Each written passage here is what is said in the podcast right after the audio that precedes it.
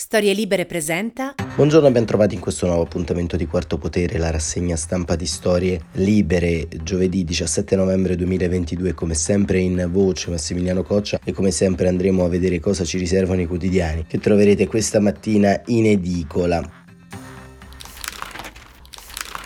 Dando uno sguardo alle prime pagine, si depotenzia la vicenda del missile russo nella prima fase, ucraino nella seconda, della contraerea caduto in Polonia. Corriere della Sera, missile in Polonia, cala la tensione, la Repubblica, salari alti, basta bonus, un virgolettato che ci riporta all'intervista al segretario della CGL Maurizio Landini. I benefit in busta paga specchietti per le allodole, ma Banca Italia frena sugli aumenti delle retribuzioni, il rialzo dei prezzi mette in pericolo anche il PNRR e la Premier conferma la squadra di Draghi che ha gestito il Recovery Fund e ancora eh, la stampa Meloni, la svolta cinese resta il gelo con Macron libero, attaccano la Meloni sulla figlia, la mamma dei comunisti è sempre incinta. E ancora il giornale diretto da Alessandro Sallusti taglio centrale riserva ancora un uh, spazio a Roberto Saviano con un articolo sulle querele di Saviano. Saviano chiede impunità ma querela i colleghi. E ancora il giornale Berlino paga le ONG per invadere l'Italia. Il fatto quotidiano il missile russo e ucraino alla guerra mondiale rinviata con una foto di Zelensky, Riotta Calenda e Letta. La verità, guerra mondiale rinviata, sinistra delusa, il tempo, la UE dà ragione all'Italia, il messaggero manovra si accelera, c'è la bozza e domani, diretto da Stefano Feltri, apre su Giuliano Castellino, l'ex leader di Forza Nuova. Fontana lo tiene fuori dalla Camera, ma il neofascista ottiene visibilità. Per l'intervento del Presidente della Camera e il capo di Italia Libera Castellino non è entrato a Montecitorio, ma la timidezza del leghista gli ha permesso di recitare la parte della vittima, esattamente quello che voleva. E il Sole 24 Ore, super bonus, coesione e cessione dei crediti e sconto in fattura frazionati in 10 anni. Il mattino una manovra da 35 miliardi, pensione uscita a quota 103, il riformista, l'invasione che non c'è, i ricollocamenti invece ci sono, manca il ministro dell'interno, il manifesto The Day After contrordine, niente terza guerra mondiale, il missile sulla Polonia era ucraino, gli USA restano calmi dopo una notte d'ansia Mosca tornerà a bombardare proprio come ieri il capo di Stato Maggiore americano Miller avverte difficile che Kiev liberi tutto il paese e il resto del Carlino, i missili sulla Polonia erano ucraini, il dubbio con rinvio della riforma, i processi sono alla paralisi e il eh, foglio governo interno notte, la relazione del ministro dell'interno è il perfetto manifesto dell'impotenza del governo Meloni, Europa e migranti perché il metodo piantedosi di Salvini porta più confusione, meno umanità, più sputtanamento e più illegalità. Eh, così titola il foglio, avvenire spiragli nonostante tutto. E il missile caduto in Polonia eh, nella campagna era della contraria ucraina, Mosca apprezza la cautela degli Stati Uniti. Questo insomma è il eh, titolo scelto dal giornale della conferenza episcopale italiana. Ma entrando all'interno dei quotidiani si vive insomma con molta leggerezza questa fase storica che dovrebbe essere trattata con una complessità maggiore. Perché? Perché sostanzialmente è un tempo di prova abbastanza importante per l'Italia, sia in termini pratici con il nuovo governo, ma soprattutto in termini politici rispetto a quello che avverrà da qui ai prossimi mesi. Le questioni relative alla politica estera sostanzialmente sono, come abbiamo sempre più detto più volte, connesse a doppio filo rispetto a quello che sostanzialmente abbiamo all'interno del nostro paese, insomma, dinamiche che spesso sfuggono al controllo anche della politica. E la crisi ucraina sostanzialmente non può essere derubricata in tutte quante le sue fasi, in tutti i suoi aspetti come una diciamo crisi regionale o come una crisi che comunque ci porta a non vedere come è cambiato il piano delle relazioni internazionali. E proprio sull'episodio dei missili da controaerea ucraina caduti nel territorio polacco, che ricordiamo non sono caduti nel territorio polacco perché l'esercito di Zelensky ha fatto le prove di Capodanno, ma eh, semplicemente perché hanno reagito ad una pioggia di 100 missili che sono stati scagliati nella giornata dell'altro ieri. E vediamo come Biden ha evitato l'escalation, ce lo racconta Giuseppe Sarcina sul Corriere della Sera. Giuseppe Sarcina scrive: Così nella notte Biden e i suoi hanno evitato l'escalation. La rabbia di Zelensky è duta, crescono i contatti con Mosca. L'intelligence militare americana, scrive Sarcina, ci ha messo poche ore per fugare lo scenario più catastrofico. Non sono stati i russi a lanciare il missile caduto sul territorio polacco tra il 15 e il 16 novembre. Il consigliere per la sicurezza nazionale Jack Sullivan sembra averlo intuito immediatamente quando ha ricevuto la telefonata che lo ha tirato giù dal letto alle 3 del mattino. Che atto stile, che provocazione poteva mai essere un razzo scagliato in un'area rurale periferica della Polonia? Il segretario di Stato Anthony Blinken e soprattutto Joe Biden si sono trovati d'accordo il problema però è stato placare la reazione istintiva furibonda di Volodymyr Zelensky e il presidente polacco Andrzej Duda. A Washington non è piaciuto l'invito perentorio di Zelensky, la Nato deve intervenire e neanche l'allarme precipitoso, rivelatosi poi avventato, lanciato dal presidente polacco Duda. In rapida sequenza ha riunito il Consiglio di guerra e convocato l'ambasciatore russo a Varsavia, seminando angoscia tra i suoi concittadini. L'indicazione di Biden agli alleati è stata chiara fin dall'inizio del conflitto, l'obiettivo deve essere contenere Putin senza innescare un'escalation incontrollabile, a meno che non ci sia scelta e certamente non era questo il caso dell'altra notte. Per tutta la giornata gli americani si sono impegnati per archiviare al più presto l'incidente di percorso e riprendere la strategia su più livelli. Da una parte gli Stati Uniti continueranno a fornire armi agli ucraini e chiederanno ai partner di fare altrettanto. Ieri il segretario della difesa Lloyd Austin ha guidato la settima riunione, questa volta online, degli oltre 40 paesi che stanno inviando aiuti militari a Zelensky. Nello stesso tempo Biden rilancia ancora, come previsto, ha appena chiesto al Congresso di approvare un pacchetto di aiuti intorno ai 37 miliardi di dollari, il totale degli stanziamenti sale ora a 100 miliardi. Il governo USA però si muove anche sotto traccia provando a costruire le condizioni minime per aprire un negoziato con Putin, ben inteso senza scavalcare Zelensky. Una delle mosse chiave è aumentare la pressione sulla Russia, ora uno degli obiettivi con cui la delegazione statunitense si è presentata al G20 di Bali, portando a casa la riattivazione del dialogo con Pechino e l'insofferenza dell'India per l'instabilità economica causata dalla guerra putiniana. Due esiti che non erano scontati. Washington inoltre sta intensificando i contatti con Mosca, seguendo quattro canali. Blinken sente Lavrov, Sullivan dialoga con la sua controparte, Nikolai Patrush, e Austin corrisponde con il ministro della difesa russo Sergei Shoigu e infine il direttore della CIA William Barnes lunedì 14 novembre ha avuto un colloquio con il numero uno dei servizi segreti di Mosca Sergei Nareshkin. Di cosa stanno parlando? Una fonte del Dipartimento di Stato ci ha spiegato, scrive Sarcina,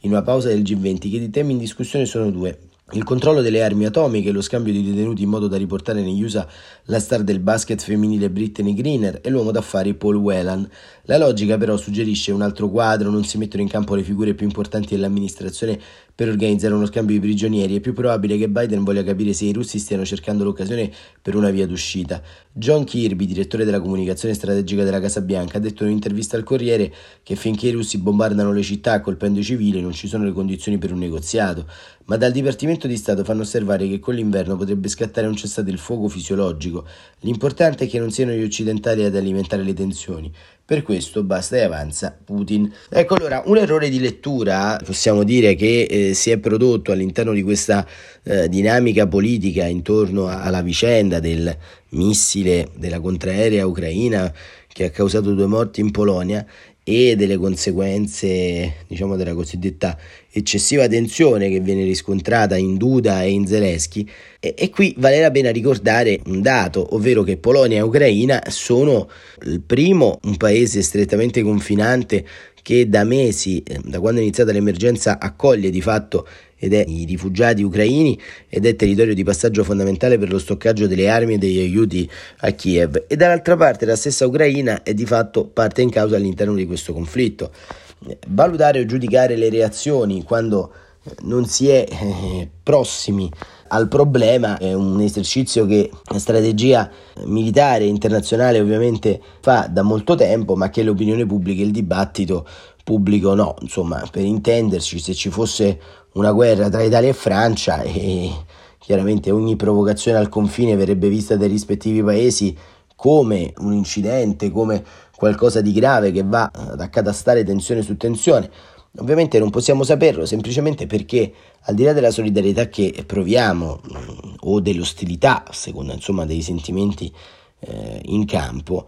questa guerra non è una guerra che stiamo combattendo noi. Inviare armi, eh, sostanzialmente, inviare aiuti, essere solidali, fare un lavoro di controinformazione, non significa stare sul campo, non significa avere padri, madri, fratelli e sorelle che rischiano ogni giorno la vita, nel peggiore dei casi e nel migliore passano le loro notti al freddo e al buio perché l'esercito oh, putiniano bombarda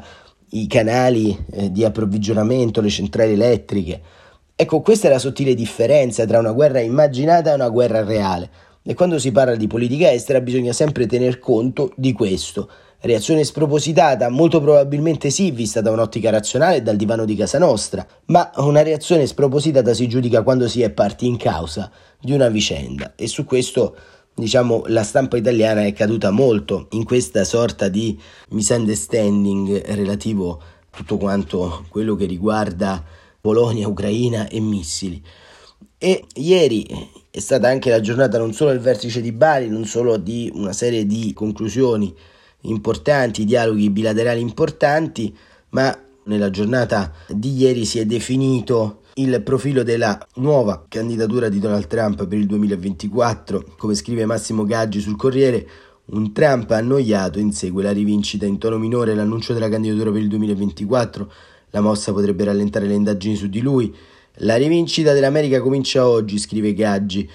da New York. A riscrivere le parole usate da Donald Trump per annunciare la sua terza candidatura alla Casa Bianca sembrano quelle di un leader forte e determinato, ma chi era ieri ad ascoltarlo a Mar-a-Lago e chi ha visto la diretta TV dell'evento, pochi perché solo Fox News ha trasmesso neanche per intero, ha dovuto avere la sensazione di un Donald Trump spento, low energy per usare l'espressione con la quale lui stesso demolì Joe Bush durante le primarie del 2016. Un Trump addirittura annoiato dalla lettura del testo preparato dai suoi assistenti, nessun attacco a Ron DeSantis ed ai suoi possibili avversari repubblicani per la Casa Bianca. Il risultato dell'8 novembre, trionfo del governatore della Florida, ha dimostrato che sono controproducenti e accettazione del risultato per l'utile utente del voto rinunciando alle conseguenti denunce di frodi e congiure, ha solo criticato i tempi lunghi dello scrutinio e ha promesso di varare, se rieletto, una riforma del voto che faccia ritornare il voto su schede di carta espresso solo di persone al seggio con scrutinio immediato e poi per la prima volta rinuncia a definire quella del 2020 elezioni rubate e Biden un usurpatore. Per il resto, la consueta cupa retorica e i toni apocalittici per spiegare come, secondo lui, i democratici hanno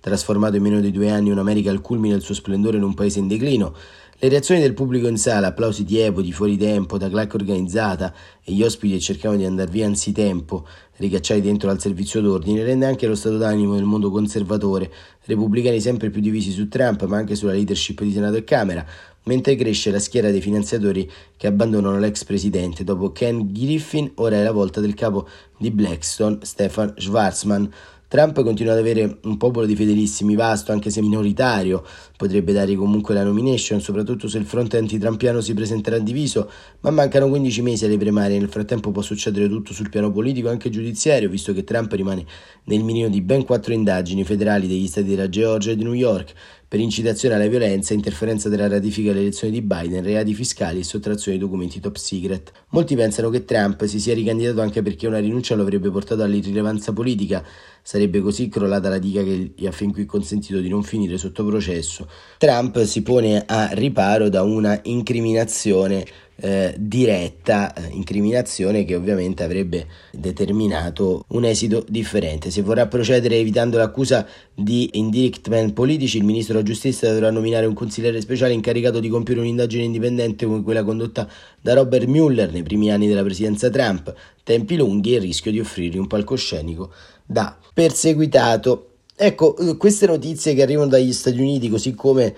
quelle che riguardano l'Ucraina, cozzano un po' con il dibattito pubblico in Italia che, udite udite, si è spostato nuovamente su Giorgia Meloni e sul fatto che, diciamo, al di là dell'apertura di credito di XI, al di là, insomma, che con la Cina è abbastanza facile fare affari, insomma, non mi pare questo, eh, diciamo, il problema. Fare affari con la Cina non è mai stato un problema per i paesi occidentali ma fondamentalmente c'è questo dibattito continuo che riguarda il fatto che Giorgia Meloni abbia portato sua figlia Ginevra al G20 di Bali.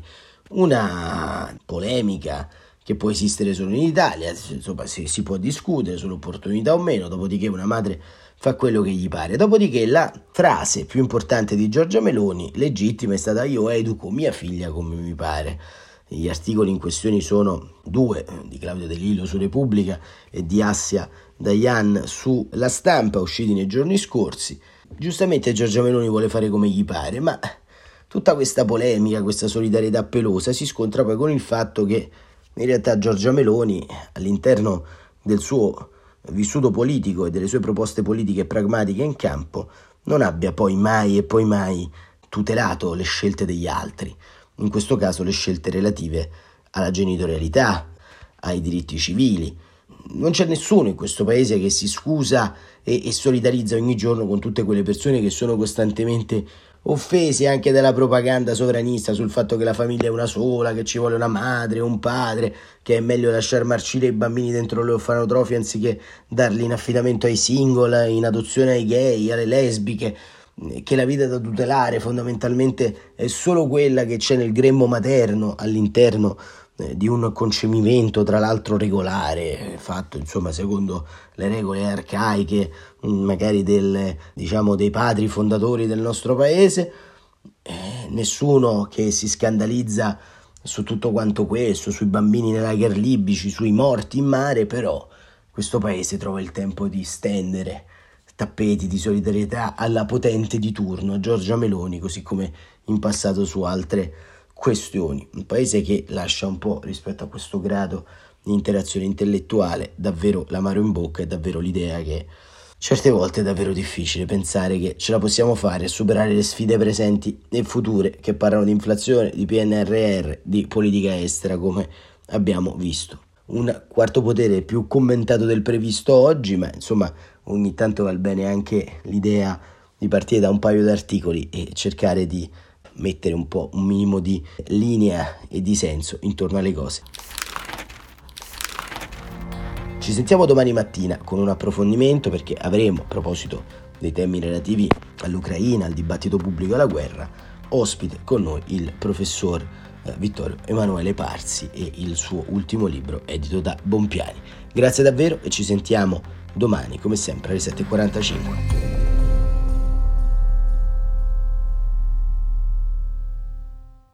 Una produzione storielibere.fm di Gianandrea Cerone e Rossana De Michele. Coordinamento editoriale Guido Guenci.